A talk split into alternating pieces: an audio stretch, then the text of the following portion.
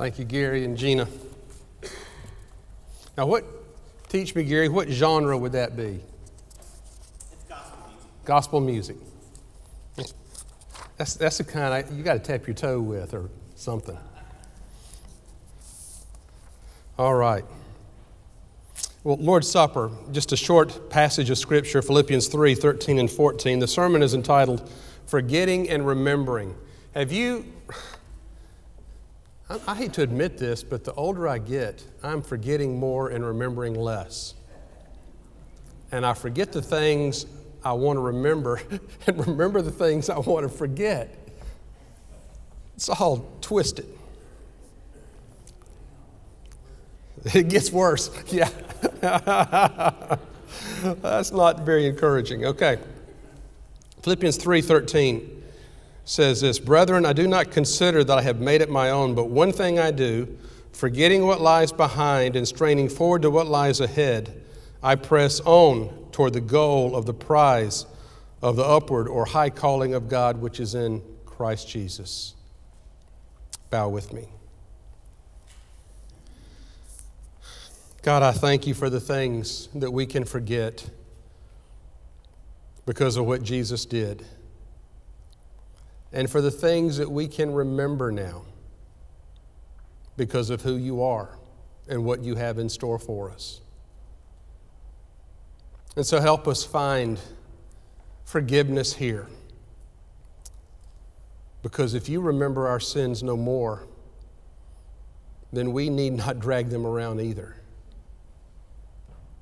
And if you promised us a mansion over the hilltop, then there is something to look forward to. And so we trust you because we know you love us and you provide for us. In Jesus' name, amen. A lot of folks enjoy remembering the past. Have you seen those, those few people who can remember literally everything? It's amazing. You can give them a date 20 years ago, and they can tell you what day of the week it was, and what happened on that date, and where they were, and what they were doing. It is phenomenal. And I guess when we remember our past, some of it's good because it determines who we are, our experiences, and, and all the things that led up to it. That we are the sum total of our events. What has happened to us in the past has gone into making us who we are today, what we are today. And I mention that a lot at weddings uh, because the bride and the groom are standing before us and they have their families on each side around them. And their families and their past and their experiences are good because that is what has gone into making that bride and groom who they are and willing to come together and unite as one. As a congregation, we also remember the past. We remember, especially in this beautiful chapel that, that Ron referred to. Our church's past and a hundred years since this, this chapel, about 100 and, what, 110 years ago, 1906. The thousands of people who've come through these doors and sat in these pews and walked down this aisle and passed through this baptistry that's underneath the platform and went out to serve the Lord. That's something to celebrate and remember. And, and oh my goodness, we've lost some spiritual giants from our church. And I wonder who will step up and take their place. Yet there's so much about our past that should be forgotten because we have mistakes from daily living. We've shed tears and we've caused other people to shed tears. And as much as I enjoy recalling past triumphs and, and victories, I'm also dogged by failures. So, to make a list of those things that I should have done but did not do it's too late to do now, would be too painful. And to make a list of things that I ought not have done but did anyway and can't be undone would be even more painful. I guess those are the sins of commission and the sins of omission.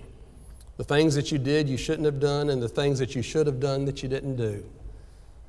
And both those are sins and cause pain as we remember them.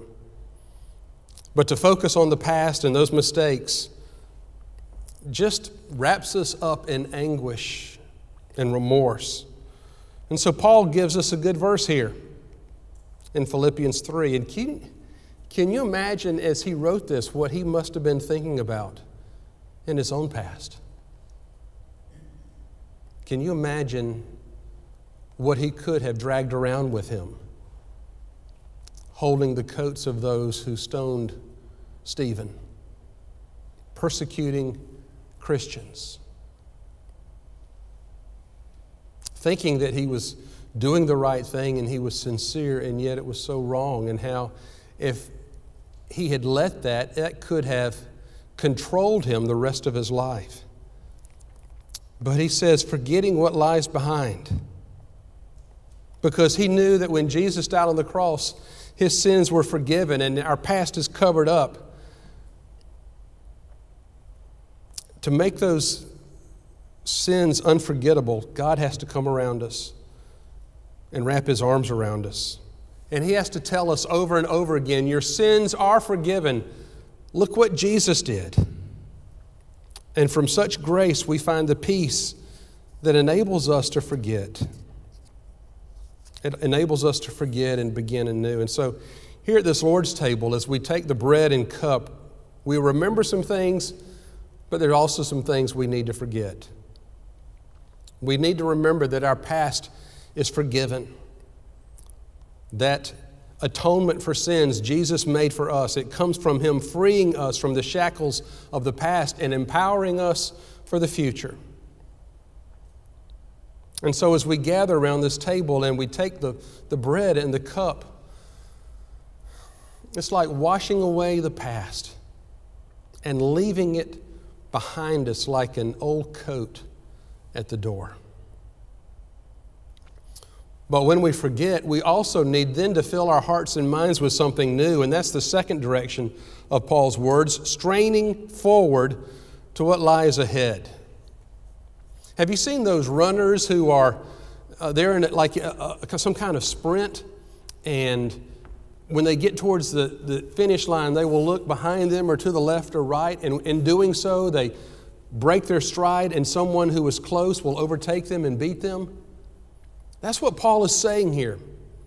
Don't look to the left or the right or worry about what's behind you, but just look to the finish line and strain forward to it, to what lies ahead. God doesn't want us to use our energies in anguish or remorse. I mean, Satan could do that to us if we let him. You are no good. You are a sinner. Look what you have done in the past. That will be with you the rest of your life. Satan could keep those, those memories and conjure those, those painful times up in our minds over and over again. But God says your past has been forgiven and forgotten as far as the east is from the west. That is how far I have removed your transgressions from you. We have a clean slate and we have a whole new future full of possibilities ahead of us. And we're able to be who God created us to be for the first time because God's future for us is not filled with failures or mistakes. And when you think that that failure and that mistake is lying ahead of you and that it is always before you, then where is God in that? You have removed him completely. But he said that he's going to be there and he's going to pull you forward. A student may have failed in one class in school, and the word gets passed around in the teacher's lounge that this student is a failure. And soon that self fulfilling prophecy takes shape, and from one class to the to next, that student does poorly because failure begets failure. And, and teachers, I know, talk about that. But then one teacher sees and figures out what the student's problem is and, and cares for that student and, and helps him overcome maybe some weaknesses and a new future is set in place. And that future of completing and succeeding, and teachers begin talking about that. And all of a sudden, this, this student who was a failure becomes a success, once again, self fulfilling. And so it is with God. We who were nobodies without Jesus suddenly became somebodies in Him, and the word got passed around. Murphy's Law declares if anything can go wrong, it will. And you've known that in your own life at times. And many of us live by that law of self understanding. We think that all we can do is fail, all we do is quit, and all we can accomplish will be unacceptable. But the gospel tells us that we have the, the possibility to be who God created us to be, and in the end, He gives us eternal life. I've been called on to conduct that graveside service I mentioned tomorrow afternoon. And when I conduct a funeral, I'll be honest with you, if I'm not careful, I can become depressed because they weigh on me. The reality of life beyond death, though, and the truth of life with God is so substantial and so overpowering that that depression soon fades and I can be uplifted. Because when we're standing around a grave, it can become a place of hope.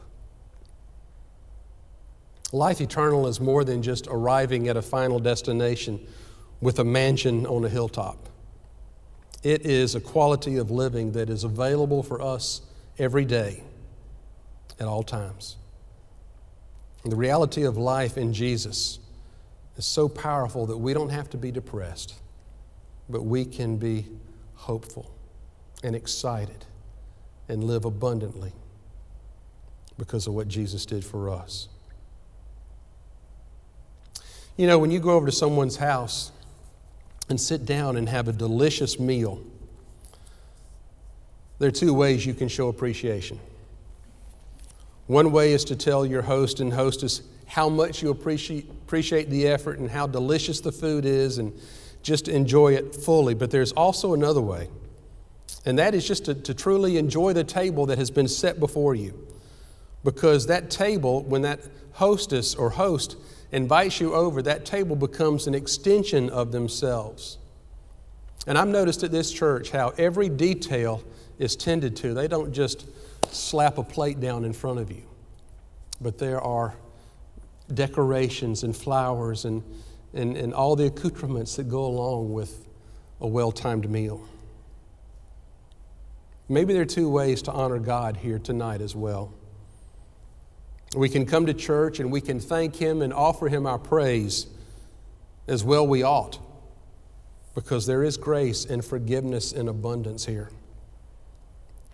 But there's also the partaking of this table which is set before us, because the host that prepared it did so with great thought and time and sacrifice. We remember the past for its lessons, finding forgiveness for mistakes, and straining forward to what God has in store for us in the future. So, as we gather around this table, let's enjoy it to the fullest, which is what our host intends for us. And to do so is to honor him and to bring him joy. And as you receive the bread and cup, do so, accepting Christ's forgiveness for the past and leaving that ugliness behind. And look forward with hope to the future, knowing that you are of use to God because He offers all that and so much more to us here around His table that He has set for you. Bow with me. Father, as we come now to make preparation to receive this bread and this cup, never have we come to a meal that has been prepared for us with such love and sacrifice. And we've been to some good meals in the past, but nothing compares to what you've done for us here. And so, first of all, we just want to say thank you. Thank you, God, for doing for us through Jesus' death on the cross what could have never been done for us any other way. And then, secondly, help us to enjoy this fully and appreciate what you've done by forgetting the past and leaving it behind us, even as you have done and accepting fully the future that you have intended for us. For in your name we pray. Amen. Jesus said, Come unto me, all ye who labor and are heavy laden, and I will give you rest. Behold, I stand at the door and knock. If anyone will open that door, I will come in and dine with him, and he with me. Jesus showed his love for us, and that while we were still sinners, dying for us. And he said, This do in remembrance of me. So as we gather now, we'll receive his grace, his forgiveness, and his love. And remember that he died for us. Let us also be aware that we are now fully in his presence upon this holy occasion. Our Constitution and bylaws prescribes that anyone who is a professing Christian is welcome at this table because it belongs to the Lord, offered freely at great sacrifice for you.